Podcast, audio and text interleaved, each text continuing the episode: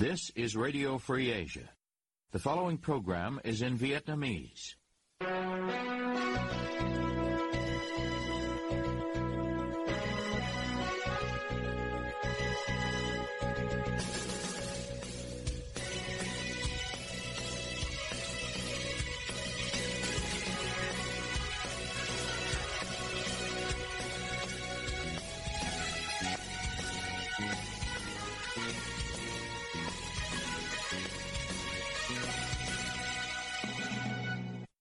Đây là Đài Á Châu Tự Do, phát đi từ thủ đô Washington, D.C., Hoa Kỳ. Toàn ban cùng Nguyên Lam xin kính chào quý thính giả.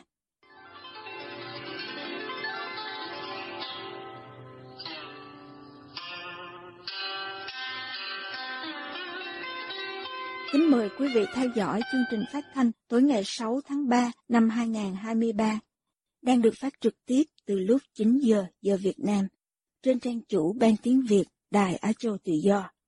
Mở đầu cho chương trình phát thanh hôm nay, mời quý vị đến với bản tin chi tiết.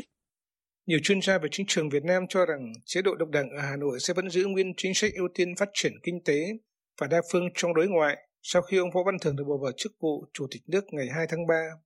Sau khi ông Võ Văn Thưởng tuyên thệ nhậm chức Chủ tịch nước Việt Nam, nhà báo Tomoya Onishi nhận định trong bài viết đăng trên tờ Nikkei Asia rằng Việc lựa chọn một đồng minh thân cận của Nguyễn Phú Trọng làm chủ tịch nước tiếp theo của Việt Nam càng củng cố quyền lực của Tổng bí thư Đảng Cộng sản, làm dấy lên lo ngại về sự kiểm soát chặt chẽ hơn của Đảng đối với nền kinh tế và ông Trọng có thể đưa Hà Nội xích lại gần Bắc Kinh hơn khi ông tập trung củng cố Đảng.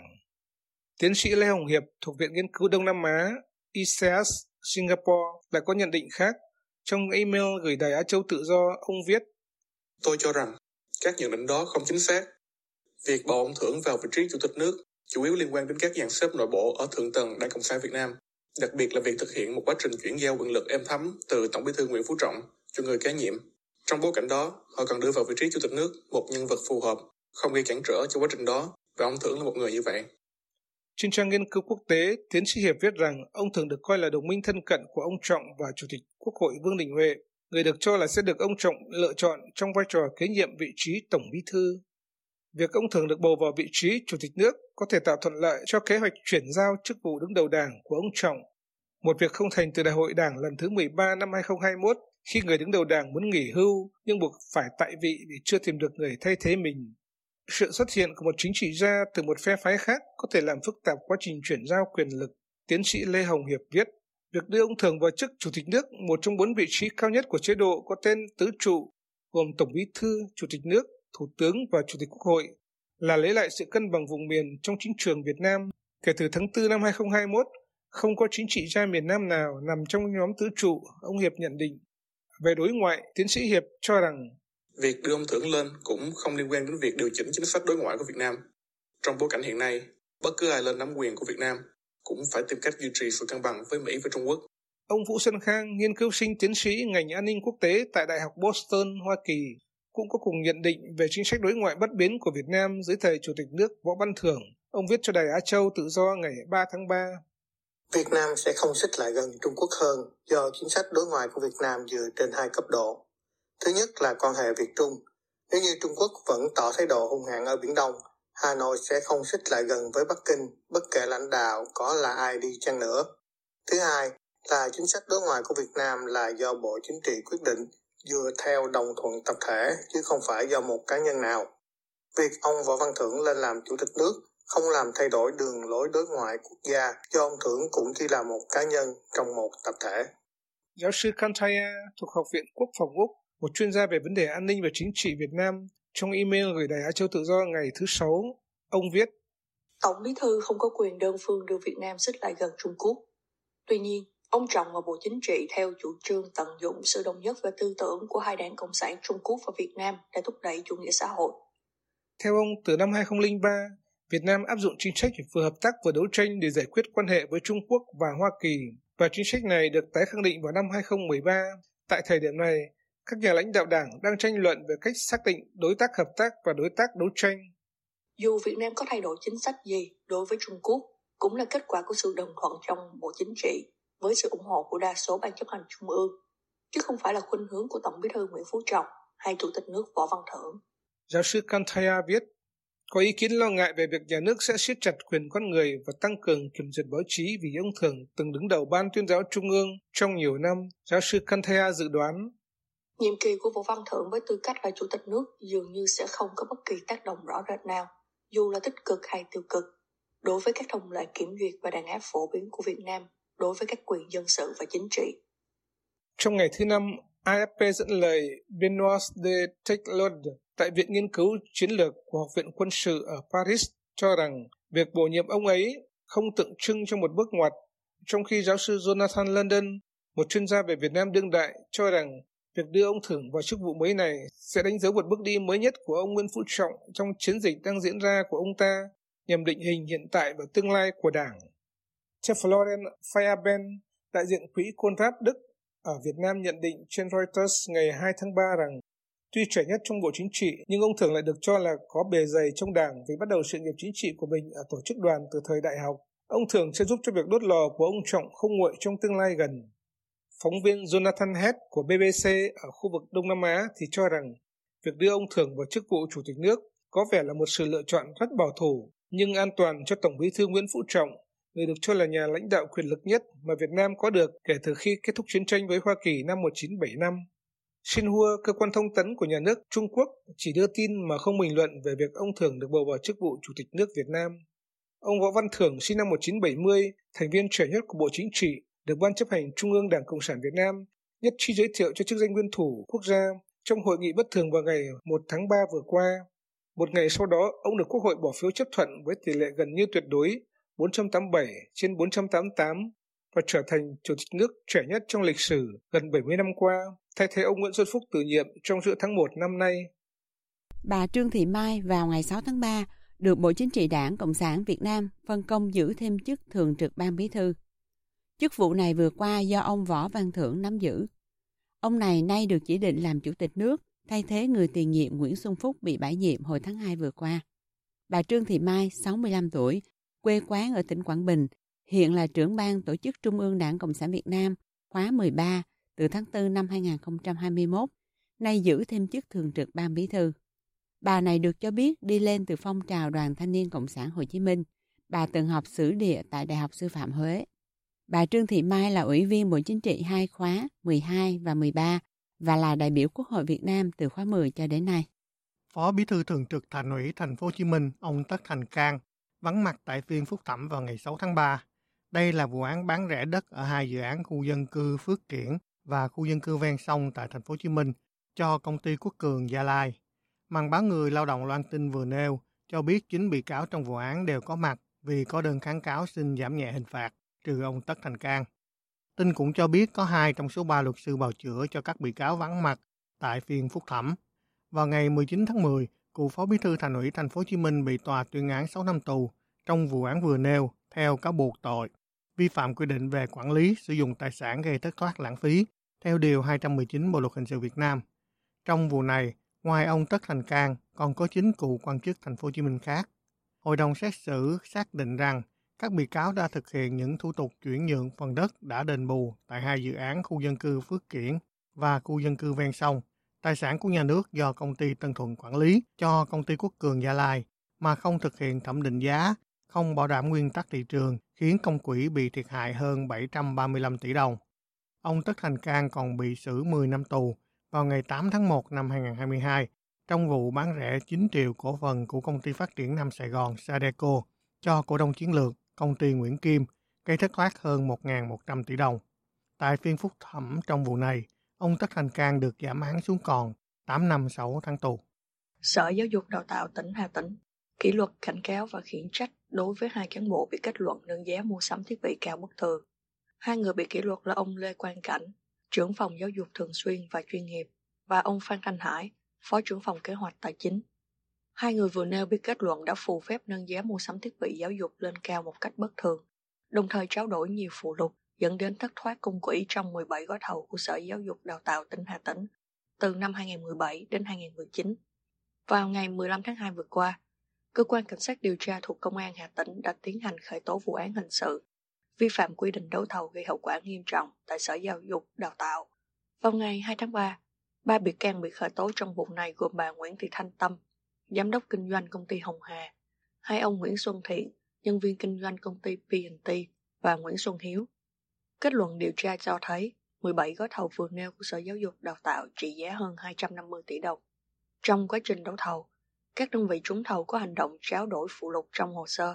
Các thành viên liên danh trúng thầu ký hợp đồng mua bán hàng hóa cho hay qua một đơn vị trung gian để đẩy thiết bị lên và hợp thức hóa giá trúng thầu, giá hợp đồng.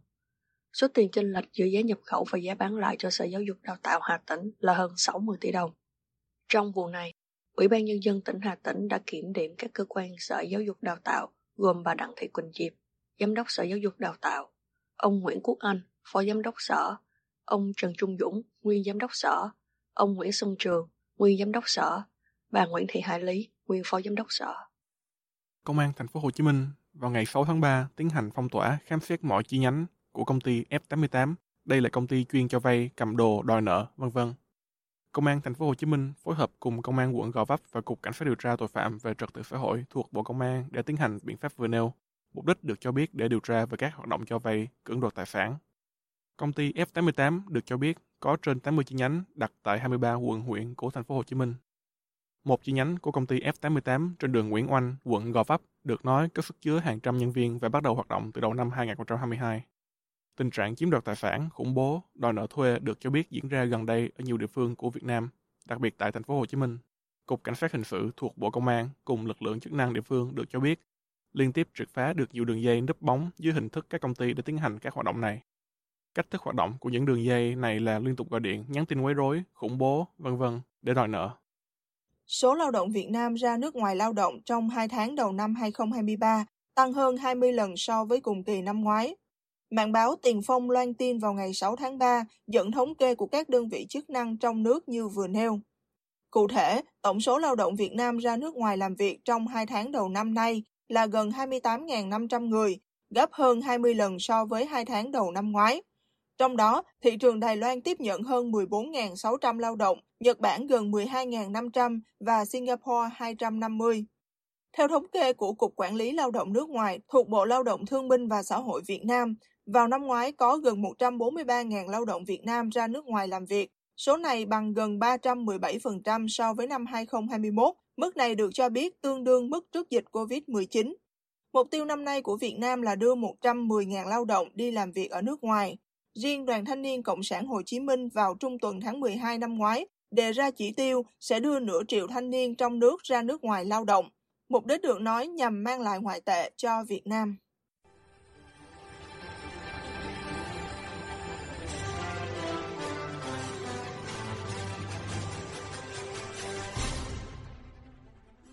Quý thính giả đang theo dõi chương trình phát thanh của Đài Á Châu Tự Do. Ngoài các trang Facebook và YouTube, quý vị cũng có thể đón nghe các chương trình phát thanh của đài qua vệ tinh Intelsat 17 băng C ở 66 độ Đông và vệ tinh 19 băng C ở 166 độ Đông. Tiếp nối chương trình thưa quý vị, Quốc hội thông báo sẽ giám sát các vụ việc khiếu kiện, khiếu nại, tố cáo kéo dài vào tháng 3 năm 2022. Nhưng mới đây, trưởng ban dân nguyện Quốc hội cho biết số vụ việc có chiều hướng tăng lên. Tình trạng này đặt ra câu hỏi về tính hiệu quả và năng lực giám sát của Quốc hội. Cao Nguyên có bài chi tiết. Mời quý vị cùng theo dõi. Trưởng ban dân nguyện Quốc hội, ông Trương Thanh Bình, khi báo cáo trước Ủy ban Thường vụ Quốc hội hôm 14 tháng 2 cho biết, tình hình công dân khiếu nại, tố cáo, kiến nghị, phản ánh gia tăng, nhất là trong hai tháng vừa qua. Ông Bình nói, ngoài các vụ khiếu kiện tập thể về đất đai, bồi thường, hỗ trợ, tái định cư khi bị thu hồi đất như đã tồn tại lâu nay, năm qua còn xuất hiện thêm các vụ khiếu kiện của người mua trái phiếu doanh nghiệp của tập đoàn Tân Hoàng Minh, Vạn Thịnh Phát, công ty chứng khoán Tân Việt, công ty cổ phần Sunshine Homes. Ông Hưng, một nạn nhân bị mất tiền khi gửi tiết kiệm vào ngân hàng SCB, hiện đang ở Đà Nẵng, yêu cầu được đổi tên vì lý do an toàn, nói với RFA rằng ông có một cuốn sổ tiết kiệm đáo hạn vào ngày 3 tháng 10 năm 2022. Lúc đó, nhân viên SCB khuyên ông tham gia vào một chương trình tiết kiệm linh hoạt 31 ngày. Sau 31 ngày có thể rút tiền ra, cộng thêm phần lãi. Nghe vậy, ông mới đồng ý tham gia, dự tính sẽ rút hết tiền sau 31 ngày. Tuy nhiên, sau đó chỉ vài ngày, dân tình ồ ạt kéo nhau đi rút tiền ở SCB. Ông Hưng cũng yêu cầu rút tiền thì mới biết tiền của mình dự tính gửi vào tài khoản tiết kiệm linh hoạt như lời giới thiệu, nay đã thành tiền mua trái phiếu. Cho rằng mình bị lừa, ông đã gửi đơn tố cáo lên công an thành phố và ngân hàng nhà nước là cơ quan quản lý của ngân hàng SCB, nhưng tới nay vẫn chưa có kết quả gì. Mình đã làm đơn gửi công an thành phố và ngân hàng nhà nước, nhưng cuối cùng cũng không được gì hết. Dường như là công an quận khi lấy lời khai đều đứng về phía của SCB. Công an thành phố sau đó có gửi thư về cho tôi thông báo là vụ việc của tôi là dân sự, cho nên tôi nên gửi đơn vào tòa án. Hôm 6 tháng 1, báo chí nhà nước đưa tin cơ quan thanh tra giám sát ngân hàng thuộc Ngân hàng Nhà nước có văn bản gửi Ngân hàng Thương mại Cổ phần Sài Gòn SCB xem xét giải quyết theo quy định của pháp luật về kiến nghị tố cáo của người dân phản ánh.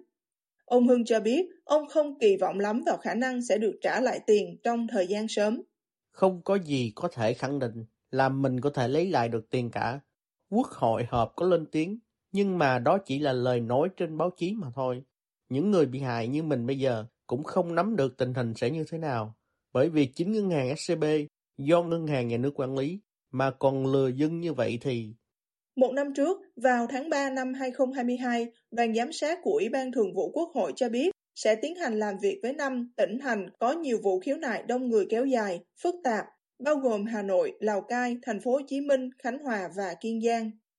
Khi đó, cũng chính là ông Dương Thanh Bình cho biết quá trình giám sát tại địa phương, đoàn giám sát sẽ tiếp tục đi sâu hơn nữa để làm rõ trách nhiệm của từng cơ quan, đơn vị, trách nhiệm của người đứng đầu.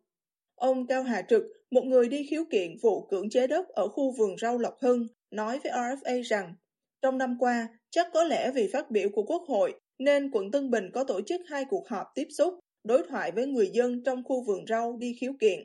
Tuy nhiên, theo ông Trực, chính quyền quận Tân Bình đã rất ranh mãnh khi lựa chọn những người dân đã nhận tiền đền bù đến tham dự và buổi họp cũng không đạt kết quả gì có ông chủ tịch của quận Tân Bình chủ trì cuộc họp yeah. Dạ. và các cơ quan ban ngành của thành phố ờ, nhưng cuộc họp đó không nhằm là để đối thoại một cuộc họp ở đó là cuộc họp mà người ta đánh lừa đánh lừa cái chỗ nào họ có họp nhưng họ đã đi đêm với một số người rằng ờ, bà con đã phát hiện ra điều đó cho nên cuộc họp đó không có thành. Đến tháng 10, ông trực ra Hà Nội để hỏi về vụ việc của mình. Tuy nhiên, Ban tiếp dân Trung ương cũng chỉ gửi đơn về thành phố yêu cầu xem xét. À, thì hôm uh, ra văn phòng tiếp trung nhân đảng thì thật sự ra thì họ cũng chẳng có hứa hẹn gì đâu họ cũng chỉ chuyển đơn mình về thành phố và đề nghị thành phố xem xét giải quyết cho bà con rồi uh, báo lại cho văn phòng trung ương đảng. Nói chung, theo ông Trực, trong năm qua, vụ việc khiếu kiện của bà con vườn rau Lộc Hưng chưa có tiến triển khả quan nào. Theo tiến sĩ Hà Hoàng Hợp, một nhà nghiên cứu chính trị Việt Nam lý giải với RFA rằng Quốc hội không phải là nơi có thể giải quyết các vụ khiếu kiện, khiếu nại. Quốc hội là chỉ có giám sát và tác động để cho các cái cơ quan hành chính và tư pháp người ta thực hiện thôi. Thế nhưng mà trong trường hợp mà các vụ khiếu kiện nó tăng nhanh quá, nó tăng lớn quá thì không thể nào giám sát được. Nhưng các cơ quan hành chính từ cấp cơ sở cho đến trung ương nhìn chung là giải quyết các vụ khiếu nại tố cáo rất chậm. Ngoài ra, còn có trường hợp người dân đi khiếu kiện đã được giải quyết rồi, nhưng không đồng ý với quyết định nên vẫn liên tục ra trung ương, ăn dầm nằm về ở đó, tiếp tục khiếu kiện. Theo ông Hà Hoàng Hợp, đó là một số nguyên nhân dẫn đến tồn động các vụ khiếu kiện lâu năm. Hệ thống hành chính và dịch vụ công ở Việt Nam thì nó nó nó vẫn chưa tốt. Các cái thủ tục tiến là vừa chậm này vừa có những cái khâu không đảm bảo được cái tính pháp lý, không công bằng. Nên là nó sẽ làm tăng cái vụ lên. Làm vụ lên thì giám sát quốc hội làm sao mà giám sát